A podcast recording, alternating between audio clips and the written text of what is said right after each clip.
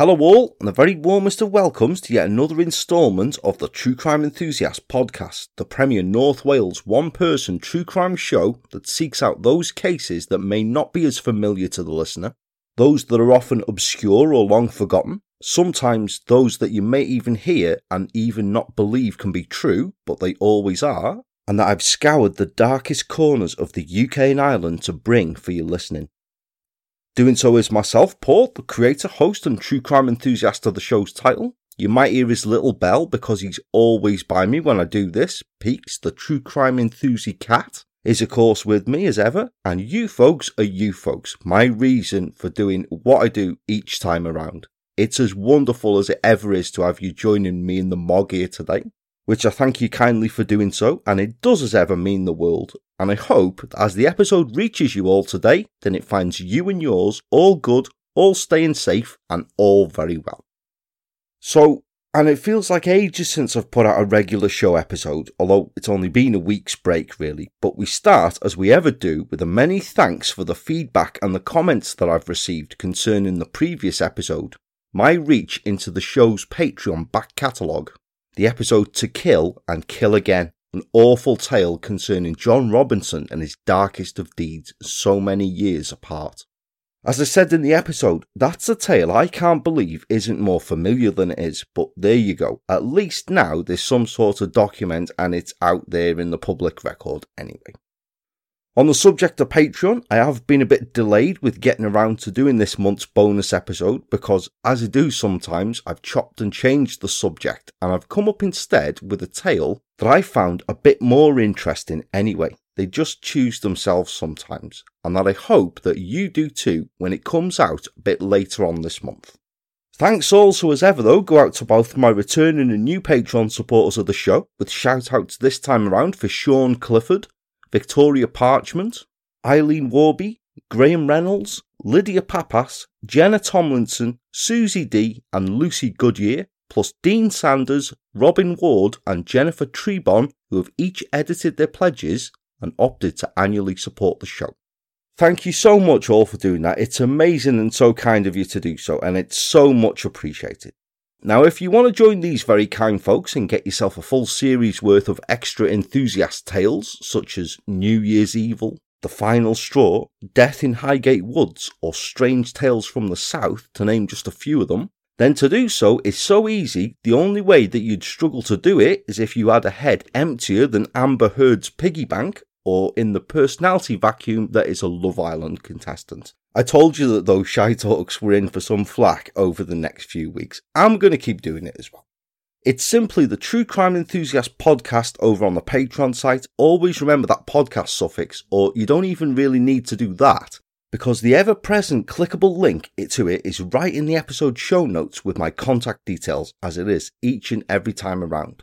As quick as a flash and for less than the price of a pint, you can be hearing tales such as these I've mentioned and more, and who knows, there may even be some great show stuff winging its way to you. Well, you might not think it's great, but it is stuff. As this episode drops, then, we're on the literal eve of CrimeCon 2022 weekend down in London. I'm packed and primed, and I'm off down there tomorrow to begin the festivities with some of my fellow show hosts. But if you have missed out on London this year, then fear not, because come September, CrimeCon returns, this time up in Glasgow. Now that promises to be as good an event as this one will be. I shall be up there for it alongside so many other hosts. There'll be talks and experiences galore, all sorts of things going on. And very kindly, the hosts have once again offered that by using the unique code ENTHUSIAST, you're getting yourself 10% off the cost of your tickets at checkout. How ace is that? Full details can be found on the CrimeCon website or by using the link that you'll find in the episode show notes. I hope to see some of you there, I really do, I'm so looking forward to it. This time around, then, there comes the first part of a two part tale. There was just so much to research about it that to do the tale itself, the background, and those concerned, to do them justice, it is what it is, and which I shall begin following a short word from the episode sponsors. Now, a word from our sponsor, BetterHelp. Life can be overwhelming, and in it, it's easy for many people to become burned out, often without them even knowing it. Perhaps even you, you know, that lack of motivation you may feel has crept up on you, or perhaps the reason you're constantly feeling tired or you're irritable with everyone it seems. They're just some of the signs of it. Now, we can't help but associate burnout with work or working too hard, but that really isn't the only cause of it.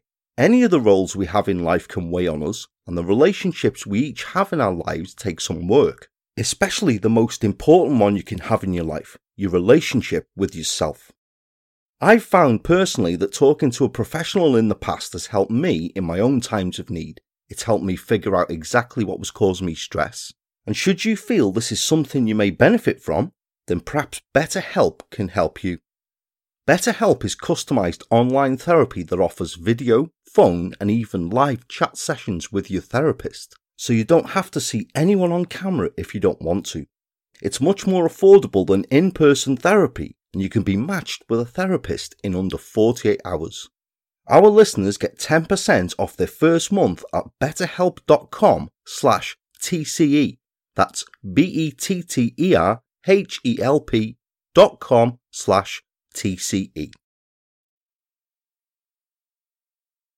For this episode of the True Crime Enthusiast podcast and the next instalment, for as I said, this is a two part tale I'm bringing you here, we're off back almost a decade to late 2012 and down to the city of Cardiff in South Wales, my home nation's capital.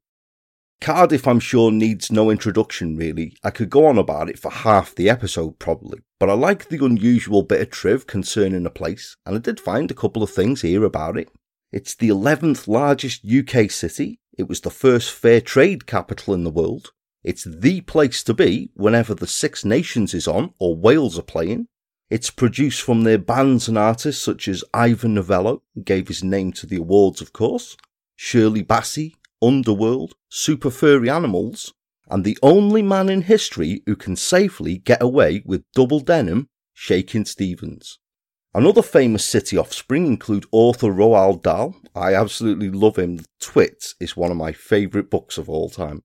Former Oasis guitarist Andy Bell, athletes Colin Jackson and Paralympian Tanni Grey Thompson, TV presenter Lisa Rogers, I used to have a bit of a thing for back in the day, and British football history's most decorated player, but don't trust him with your other half, whatever you do, Ryan Giggs. My favourite stat this time around, though, is that in its Morgan arcade, Cardiff is also home to the world's oldest record store, Spillers, which opened in 1894 selling wax records for the newly invented phonograph. I'm going to have to get myself down there for record store day sometime. Really am. It's to the Cardiff suburb of Ely, to the west of the city, we head for our tale this time around then, and back to October 2012. Ely, by the way, that's where Giggsy and Shaky grew up, is an area widely considered to be one of Cardiff's less desirable areas in terms of crime and standard of living, and has been ranked as one of the most deprived in South Wales, according to the Welsh Government deprivation data. But Counterbalancing this with the fact it is a very large, close knit community, this is a reputation that the residents of Ely are keen to dispel. Now, I've never been there, but I had a good look all around it on Google Street View, as I do whenever I'm researching a place, and it looks pleasant enough there to me. I always find it a bit unfair to tarnish somewhere like this because there are pockets of everywhere that are rough, bloody hell, where I'm from, if you pull up at traffic lights, then by the time they've gone green, you've been asked to join two gangs. And what you normally find is that most of the people in places such as these have much more of a sense of community. And though some may be rogues, most are generally salt of the earth and they come together when required. A prime example of this sense of community, its spirit and its collective feeling, was demonstrated in the aftermath of the terrible events that this time and the next I'm about to set out for you. If the tale seems to jump somewhat, it may veer from describing the scene to a recollection of it later. Well, it's written deliberately like that. The episode contains details and descriptions of crimes and events involving injury detail and involving children that some listeners may find disturbing and or distressing, so please use discretion whilst you're listening in or Bearing that in mind, please join the true crime enthusiasts for the first part of a tale that I've entitled Journey of Mayhem. The A48 Western Avenue, as the name suggests, to the west of the city, is one of Cardiff's major commuter routes, constantly chocker busy at any time with traffic in its multiple lanes, as well as pedestrians alike and barring the odd and inevitable RTC that occur periodically on such a road, it's pretty unremarkable. It's just your bog standard busy road. But at about 3.15pm on the afternoon of Friday the 19th of October 2012, alongside the commuters, some heading home after a Friday early finish from work, others having completed the final school run of the week, there came a terrifying sight that isn't all that familiar on our roads a black Renault Clio 05 plate car being driven rather erratically, which is a bit of an understatement really, making its way along Western Avenue at a considerable speed. Having no regard for any speed cameras or white lines, the vehicle made its way along Western Avenue, often crossing dangerously between lanes, and even mounting the grass verge at points during the journey, leaving other drivers agape in its wake.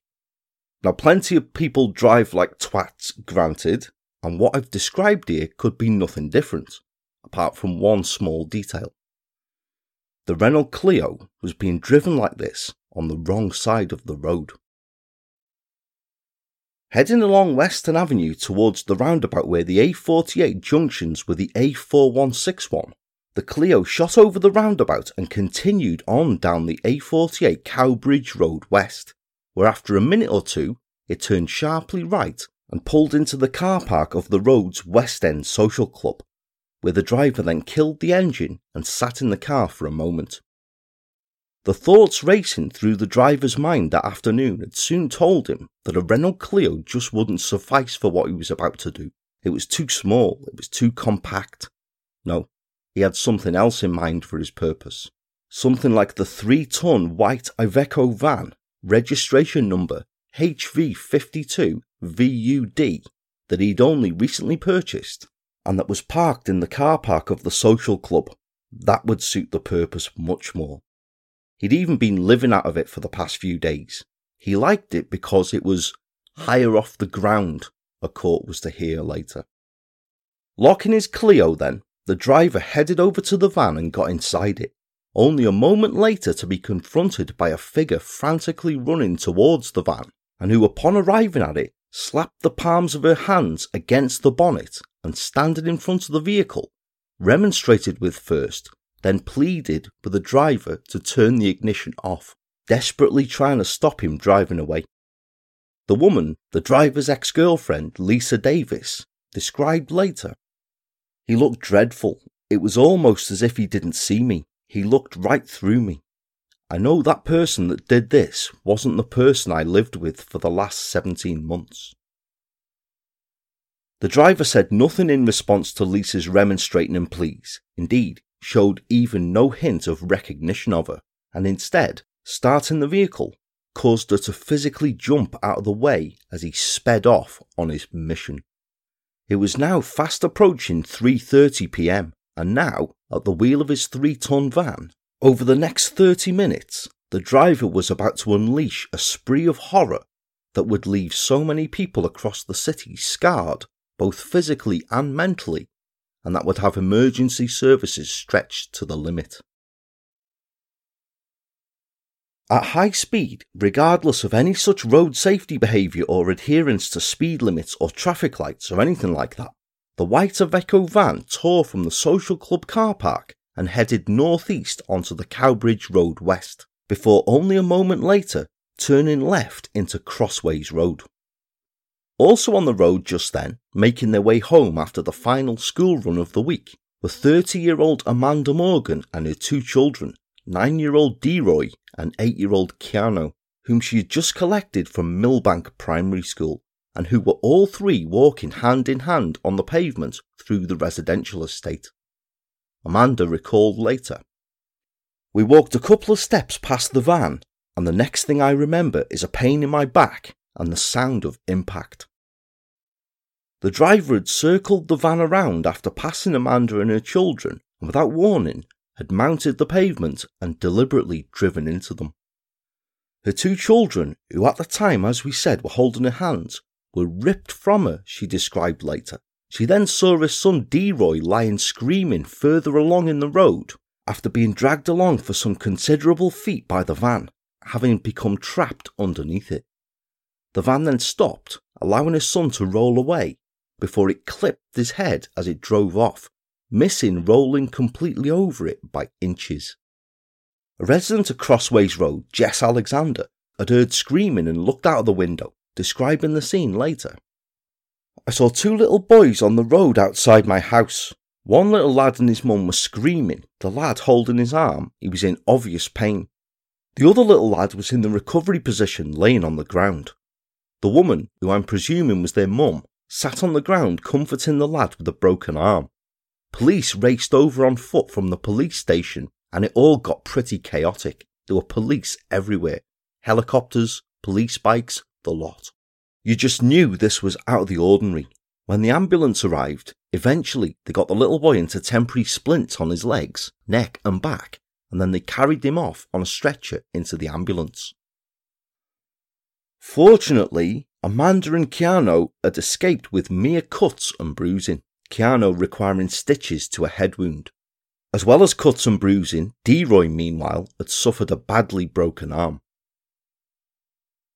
Now that's horror enough already, isn't it, eh? Sadly, there was far worse to come. Moments after Amanda and her children had been struck, I'm back on Cowbridge Road West, near to the Ely Reptile Centre on the road. 24 year old Adam Lewis, his partner, 22 year old Anastasia Jones, and their two year old daughter, Amelia May, were all three walking along the road Adam and Anastasia pushing Amelia May along in her pushchair, enjoying the pleasant afternoon. Witnesses later described a three ton white Iveco van swerving across four lanes of busy traffic, mounting the curb, and ploughing into all three from behind. Anastasia, pushing Amelia May, took the main brunt of the impact, it throwing her forward and actually catapulting Amelia May out of her pushchair, though thankfully she was caught and saved from more serious injury by a quick thinking, horrified father. The driver then reversed and drove once again at the pushchair. Anastasia recalled later. I felt helpless as I lay on the floor as he drove directly at the pram, but fortunately he slowed down. Now the driver actually did strike the now empty pushchair again before speeding off. Though Adam had received only minor injuries in the collision, and Amelia May had bruising and scrapes to her face, Anastasia was left with a badly broken leg. As they and horrified onlookers immediately contacted the emergency services, these being just some of the 44 calls to the police that were received in the space of 30 minutes that afternoon, they watched the white Iveco van speed off back along Cowbridge Road West. Adam recalled. I saw the van coming in my peripheral vision, but it was too late to do anything. I got pushed from behind with a wing mirror, but unfortunately, my partner and my baby took the brunt of it. My baby was face down on the pavement, and my partner was holding her leg. It was broken. When I heard about Karina, I thought, that could easily have been us. We're so lucky to be alive. His eyes filling with tears, he then went on. The person who did this to her and those poor children and all the other families should be given a death sentence for what he's done here. He's not fit to breathe the same air as us. Anastasia's aunt, Diane Quick, described later. They were hit from behind by the van. Amelia was in the pram, but she has bruising. Anna has a broken leg and she's waiting for a scan. I've seen Karina coming in and out of school collecting her kids. People say how nice she was, always happy and willing to help people. I heard she was on her way from school from picking up the children. It's horrendous. The Karina that Diane and Adam are describing here is 32 year old mother of three, Karina Menzies, an Ely resident well known and well liked in the area, who had that afternoon just collected her middle child, 8 year old Ellie, from Riverbank Primary School having walked there together with her youngest child, 23 month old Tiana.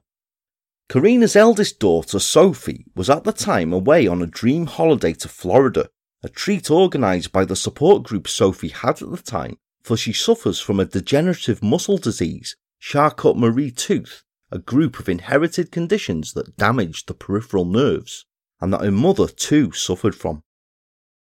A fun loving and kind hearted mum who lived for her children, the most common words to describe Karina that I found through researching include brave, loyal, and devoted.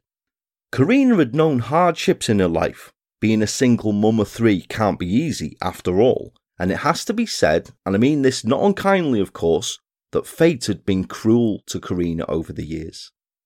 Father Bruce had died of cancer a decade before, her mother had eight years before been murdered by her then partner, who strangled her in a fit of rage, and following this, Karina had become a surrogate mother figure to her brothers and sisters as a result. Now, add to this the constant pain and discomfort that she felt through Charcot Marie Tooth. For a time, Karina's life did go somewhat off the rails after such trauma, understandably, and she had issues with drug use. But by 2012, she'd sorted her issues out and had gone back to being the fun loving, popular person that she was. Having suffered so much loss and heartache at such a young age, it had strengthened Karina's resolve to be the best mum that she could be, and increased her devotion and care for her girls tenfold. If it meant that she had to go without so the girls didn't have to, then so be it. And Karina tried to do as much as she could with them trips to the play park, walks around the Ely area, making their own adventures, that kind of thing. The girls wanted for nothing and were always smartly turned out with a devoted mum each day taking and collecting her daughters from nearby Riverbank School. This Friday afternoon, then, Karina, Ellie, and Tiana were making their way back home along Cowbridge Road West and had just pulled level with the forecourt of Ely Fire Station when a white Iveco van veered at high speed across two lanes of traffic and aimed right at them. Karina saw the van coming, screamed, and with all of her strength tried to push her children out of the way as it hurtled towards the pavement. Though she managed to move her children out of the main brunt of the impact, it still struck them, badly cutting the head of eight year old Ellie as she struck the floor. Two year old Tiana was more seriously injured, however, suffering a badly broken leg and a fractured pelvis from the brunt of the impact. Karina, meanwhile, had taken the full force of the impact of the vehicle, the crippling nerve condition she suffered with preventing her from running or leaping out of the way. It had hit her square on, and she'd fallen beneath the van, which horrifically then dragged her for between 25 and 30 metres along the forecourt of the fire station. As she lay gravely injured on the floor, the driver reversed up stopping short of connecting with the wall outside the fire station, and then horrifically drove at the injured woman once again, this time dragging her along the floor for a second time, a distance of up to 20 to 30 feet, before speeding off. As firefighters raced out of the fire station and began tending to the badly injured woman, a passing BMW driver drove off chasing the departing van, but was ultimately unable to stop it an eyewitness, Stuart Bateman, described later. There were two kids on the floor and a white van reversing. I was on the bus and I saw the van speeding off, and there was a woman waving at the van trying to say stop. The van just straightened up and sped off out of the fire station. Behind her, there was a woman on the floor, and I believe that was the woman who died. People started shouting, and many jumped out off the bus. I made a 999 call and informed police about which way the van drove off. When I got off, I saw one quick response car already parked there, which was helping the people on the ground. Another Ely resident, Haley Jacobs, witnessed the aftermath when taking his son home from school. She said, I noticed all the police and ambulance first. They taped off the road in various parts. Some of it was absolutely manic, and there was a paramedic working on someone on the ground. There were just loads of ambulances and police cars, and even two helicopters above. It was all quite scary. We live near there, and it's all places where I walk my children.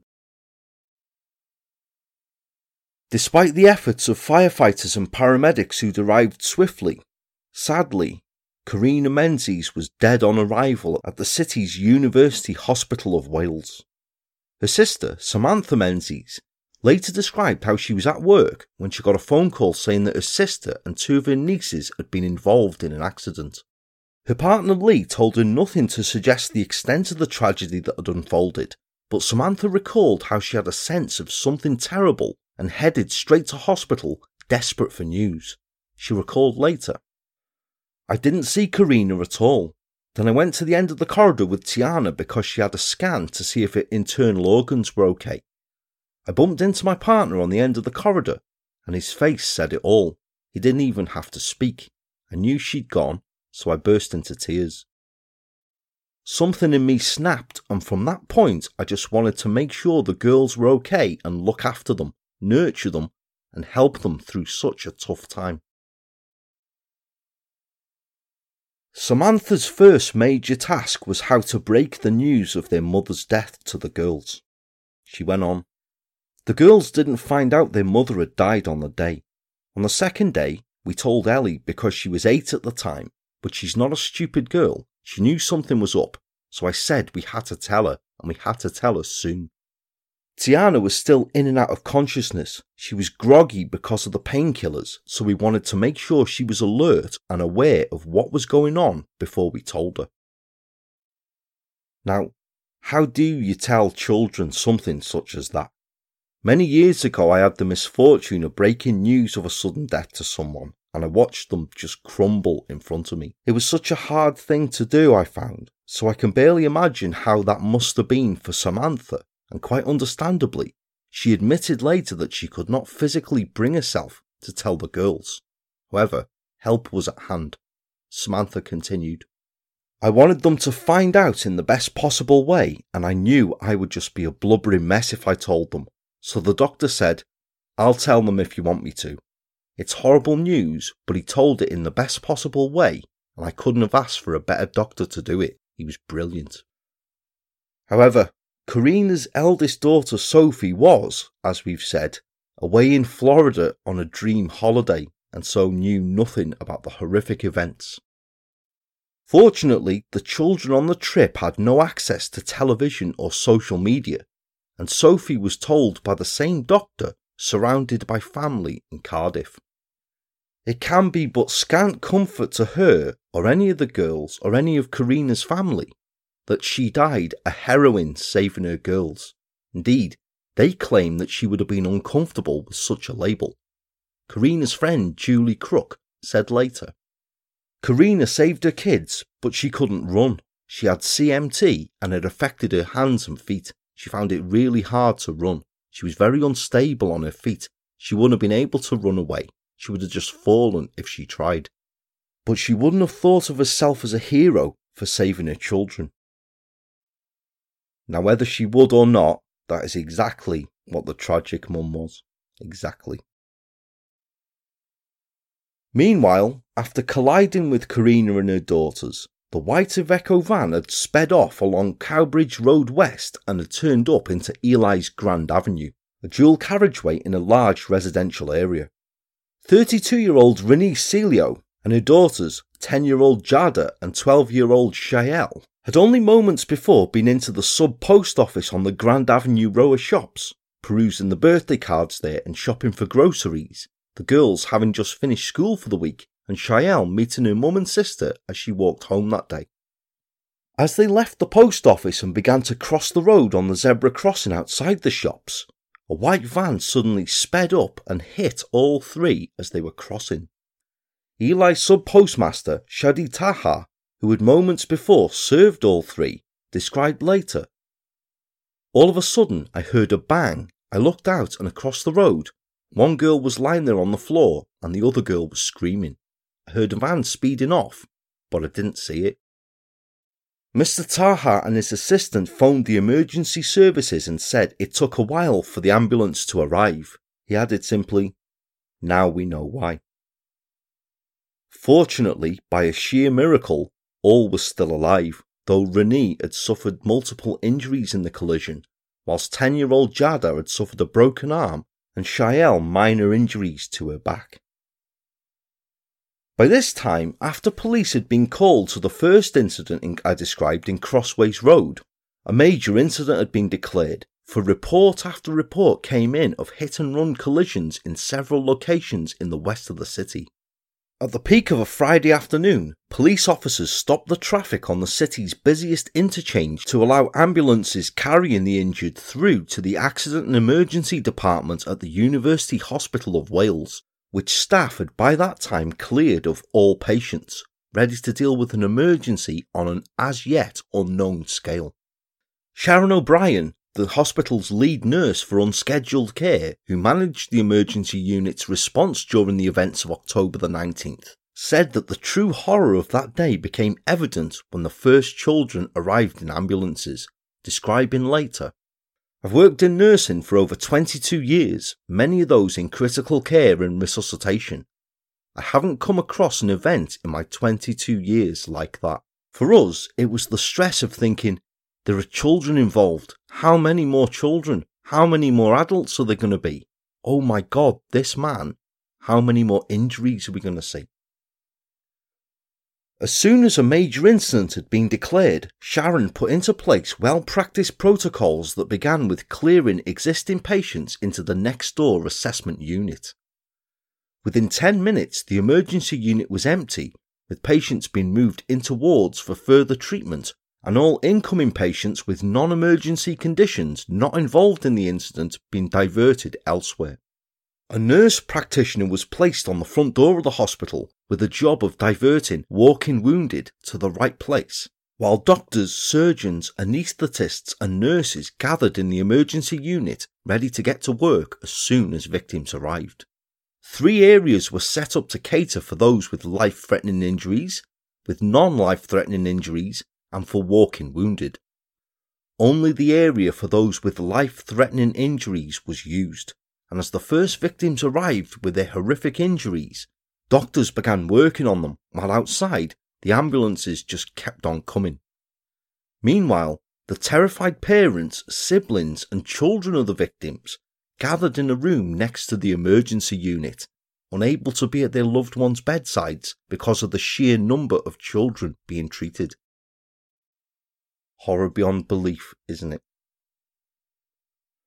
The decision to call a major incident had been taken within seconds of the second hit and run. In Bridgend, officers gathered in the control room with representatives from organisations including the Ambulance and Fire Service, health boards, and local authorities to launch a strategic gold command with overall control.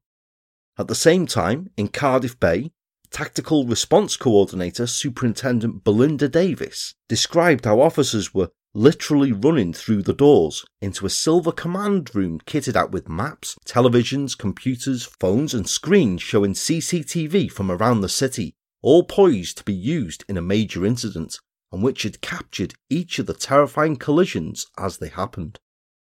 It was Superintendent Davis's job to pull in all of South Wales police assets from around the force area patrol cars, roads policing units in unmarked cars and on motorcycles, as well as detectives in the city's major crime unit, headed up by Detective Superintendent Paul Hurley.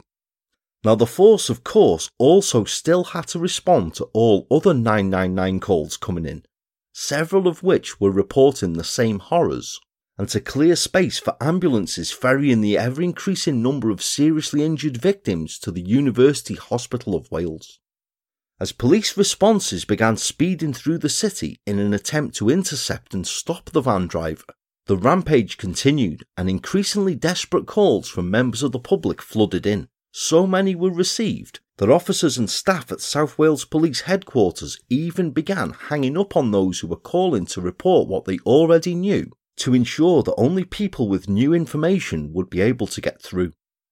The sheer number of police officers involved in the incident meant that a second base was immediately set up at Fairwater Police Station to take calls from off duty officers and other emergency services workers ringing in to ask if they could help. Panic, meanwhile, spread through the west of the city as worried residents either phoned their loved ones or took to sending them messages on social media warning them to stay inside. For there was a madman loose. After driving on to Culverhouse Cross from Grand Avenue, the driver of the white Iveco van continued driving at high speed along the Cardiff Bay Link Road for some five miles towards the Leckwith Retail Park, where he pulled into the Asda petrol station forecourt there, colliding with a vehicle as he did so. Here, leaving the engine running, he got out of the vehicle armed with a crook lock with which he immediately began attacking three people who had come over to remonstrate with him about his speed and the collision Lisa Carpin, Shah Kamruzan, and Avtar Singh. Each of them received minor injuries before the driver then began striking the side of the vehicle he just collided with with the device before climbing back inside the van. Inside this vehicle were 49 year old Jill White, her mother Margaret, her 27 year old daughter Rebecca, and her granddaughter Francesca, who'd been out shopping together and who would just stopped to fill the car up with fuel when the white van had pulled up next to them, colliding with their vehicle. Jill described later to BBC Radio Wales. Apparently, I came round the front of the car to look at the damage. I must have said to him, What do you think you're doing? And he put his foot down and drove straight at me. I went backwards and he'd knocked me straight unconscious. He then drove over my body. Apparently, my daughter was screaming and running after him. He stopped because people were beeping their horns and trying to stop him from getting out of the garage. He reversed back, my body dropped, and then he drove back over me again. In horrific footage that was caught on CCTV and mobile phone, Jill described how she was still under the van and being dragged out to the main junction as her daughter Rebecca chased after the van screaming, my mother's underneath the van As horrified motorists, beeped their horns, and even tried to open their car doors on the driver to make him stop. Jill continued, He stopped at the junction and my body dropped, and my daughter thought I was dead. She was on top of me, seeing if I was alive, screaming. He then came back at the two of us and drove over the both of us, then dragged both of our bodies a further 50 yards, I think it was as well as the two women being severely injured from inside the stationary vehicle, the trauma of witnessing the scene caused Margaret to suffer a heart attack, though fortunately a non fatal one, as the van set off once again on its rampage, shooting through a red light regardless of oncoming traffic. Witness Sarah Pryor told how she was lucky not to be hit by the van, saying in the aftermath, I drove off and then had the misfortune of seeing the two ladies who'd been knocked down in the Leckwith shopping centre. It was an awful sight. I had a small girl in the car. I had to distract her and point at something away. There was no ambulance yet, just people gathering around and making phone calls. I hope those women will be fine. Jill and Rebecca were far from fine, however. The wife of former Neath MP Peter Hain Dr. Elizabeth Haywood was one of the customers at the Asda garage at the edge of the retail park and witnessed the whole event happen. She described to the BBC later I was on my way home and I was filling up with petrol when I heard some shouts to my right. I saw an Asian man being hit with a crook lock by a white man on the forecourt. Then a Sikh man in the car in front got out to intervene and stop the attack, but then he started to be beaten and had to flee. I couldn't believe what I was seeing, and at first I thought this must be some kind of racist attack. But before anyone could do anything else, the man had jumped into his white van and left the petrol station. What happened next was truly horrifying. Right in front of my eyes, he ran over the woman. I could see her crushed under the wheels. He then reversed over her. It was utterly shocking. By then, a younger woman had come to help the older lady, and somehow she then ended up beneath the van too. I'm not sure exactly how it happened, but both women were then dragged under the wheels of the van for a distance before they were left lying in the road. I have never seen injuries so horrendous in my life, and I never want to see anything like that ever again. I called the ambulance, and several people went over to try and help them, but they were very badly injured. The whole incident must have lasted less than five minutes, but it felt like hours. But the driver didn't look angry. If anything, it looked like he was drugged. He was not in a frenzy. He was calm and deliberate. He looked like he was simply annoyed that these people were in his way and he was methodically attacking them to rid them from his presence. The strange thing was, he wasn't saying anything. He was deadly silent as he went about his business. It was like he was grumpy someone had gotten in his way and he was lashing out like a child almost. Now, I doubt that you'd need any assistance to visualize such horror, but take this into account. Forensic examinations of the scene and the petrol station forecourt were later to find a 48 metre long drag mark on the road that consisted of what was described as blood and body tissue, whilst another mark, one that was 54 metres long, ended in a pool of blood. 54 metres. You can't even begin to imagine such horror, can you? Fortunately, although both women were very seriously injured, incredibly, both survived, although both did spend weeks in hospital and suffered very serious injuries, the scars of which they will carry with them for life. Jill alone underwent some 13 operations, including receiving several skin grafts and 14 months after the incident, was still confined to a wheelchair. Thankfully, however, Jill White and Rebecca were the last people to be injured before police managed to stop and arrest the driver. Throughout the described rampage, officers had been attempting to intercept the driver and finally caught up with him at traffic lights at Barron's Court on the Penarth Road in dramatic footage that was captured on Traffic Cam, and that if you head to the episode show notes, a link for you to watch for yourselves is included. Police Constable Dean Howarth placed his response vehicle directly in front of the white van to try and prevent it going any further. Whilst the driver had accelerated and drove straight at the vehicle, attempting to push through, the van had momentarily stopped, allowing PC Hayworth to get out of the vehicle and in full on TJ Hooker mode, get across the bonnet and attempt to climb onto the bonnet of the van, only for the driver to hit his car again and this time managing to push through, screaming across four lanes of traffic and driving off along the A4055 Barry Road to Llandough, hotly pursued by several patrol cars from South Wales Roads Policing Unit. Again, in dramatic dashcam footage, one of these vehicles, a patrol car containing police constables Andrew Simmons and Gary Giles, is then shown fishtailing the white van, causing the rear of the vehicle to swing around in an uncontrolled way whilst moving by nudging the rear passenger side of it, and so it loses acceleration. On the approach to the Merry Harrier pub along the Barry Road, the white van is then shown to spin counterclockwise before coming to a stop on the left hand side of the carriageway. As other response vehicles screeched to a halt, the driver was out of the van and again armed with a crooklock began swinging it at the officers converging on him, injuring PC John Bryan as he struck him in the face with it. In response to this, another officer sprayed the driver with CS gas, causing him to drop the crooklock and allowing the other converging officers to restrain and arrest him. The time was then 1557, in 29 minutes, meaning that police were still getting calls about new casualties as their roads policing officers were chasing the driver across the city. Within this journey of mayhem that had covered some eight miles, the driver of the white Iveco van had struck and injured 17 people. Amazingly, yet tragically, just one of them fatally. The windscreen in front of the van was testament to the devastation he'd just caused.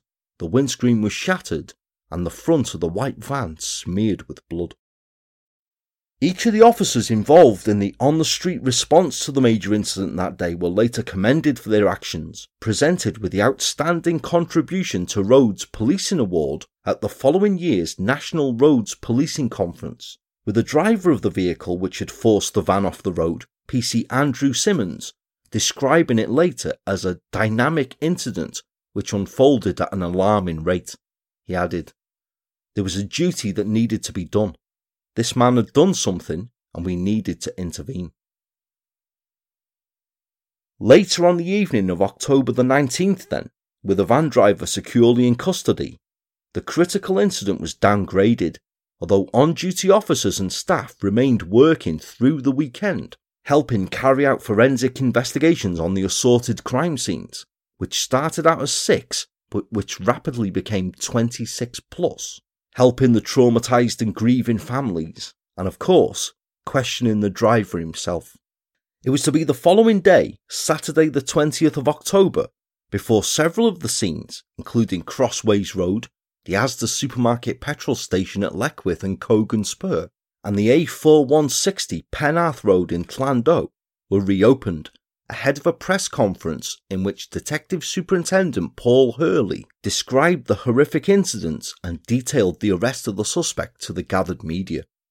In all, South Wales Police said there'd been some 44 emergency calls in those 29 minutes asking for police and ambulance, and the team of 70 officers working on the inquiry had already taken more than 100 eyewitness statements from shocked residents. By that time, also, ahead of the press conference, the number of casualties had been amended to 14, one person dead and 13 people injured, including seven children. And Detective Superintendent Hurley added that his team were hopeful that some of the injured would be released from hospital over the weekend. Meanwhile, a sense of shock, disbelief, and horror had begun to settle across not just the Cardiff area, but the whole country shocked and saddened by such devastation, and struggling to make sense of what had happened. In the immediate aftermath of the rampage, Ely Community Reverend Jan Gold had opened up the Church of the Resurrection on Grand Avenue to help offer comfort to members of the community, and describing the scenes, she said shortly after the incident, It was the most horrendous incident. It equates very much to a shooting, I was walking down Cowbridge Road and it seemed very much like that. We were open until about 11:30 last night and we had a steady trickle of people just wanting to sit, light a candle or to try and make sense of what had just happened. How could you even begin to try though? By that Saturday morning, a steady stream of people had begun bringing flowers to lay by the fire station where tragic Karina Menzies had been fatally injured. An American college jacket, a tribute to a style Karina had loved, had also been hung there in tribute by one such visitor, not all of the many even knowing Karina, but just wanting to show that they cared. One of these was 26 year old Peter Hale, who had known her, and who described the feeling and disbelief that the Ely community felt, saying, She was always smiling when I saw her. It was only two days ago I saw her walk past here with her two children. I think she had three children altogether, but only two were with her. You see things like this on TV all the time happening in different places, but you don't expect it to happen on your own doorstep, especially when it's people you know. We're a family in Ely, and everyone will come together and push on, hopefully. Resident Amanda Davis was another who also came to the fire station along with her family to lay flowers. She said, I was devastated Something like this doesn't happen in Ely. I only live around the corner. People were sending messages saying, don't go outside your house because people are being run over by Ely Fire Station.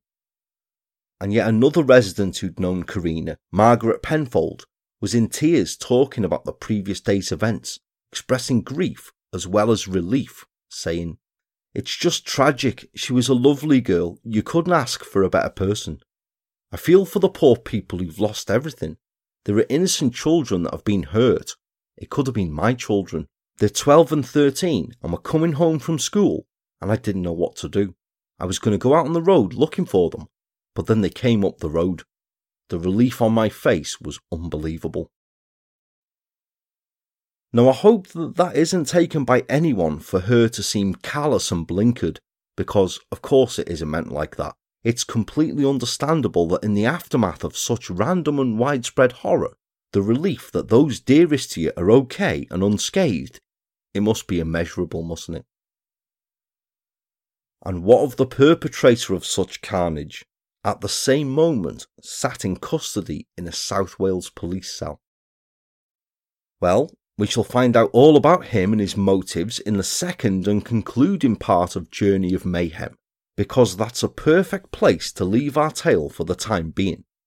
There is much more to come with this one that I'm sure will shock, it will anger some, perhaps even bring you to tears. It's one of the most tragic tales that I've come across in several years, this one is, and there was so much to research concerning it that it would simply have been too big for a standalone episode. So the next time around, I shall bring you the rest, and save any kind of my usual wrap up and thoughts concerning the case for then. Now, the next episode may be a day or two later than usual coming also, because I'm away at CrimeCon slap bang in the middle of both parts. And of course, nothing goes out until it's the best that I can do that's going out. But I will endeavour to bring it you as soon as I can. I'll work harder than Amber Heard's scheme in mind to do so. Until then, all that remains is for me to pass on my heartfelt thanks to you all for joining me and Pixie today for the tale, and that I've been, I still am, and hopefully still will be Paul, the true crime enthusiast, wishing you all good and safe times, and I shall speak to you very soon. Take care all, stay safe, and goodbye for now.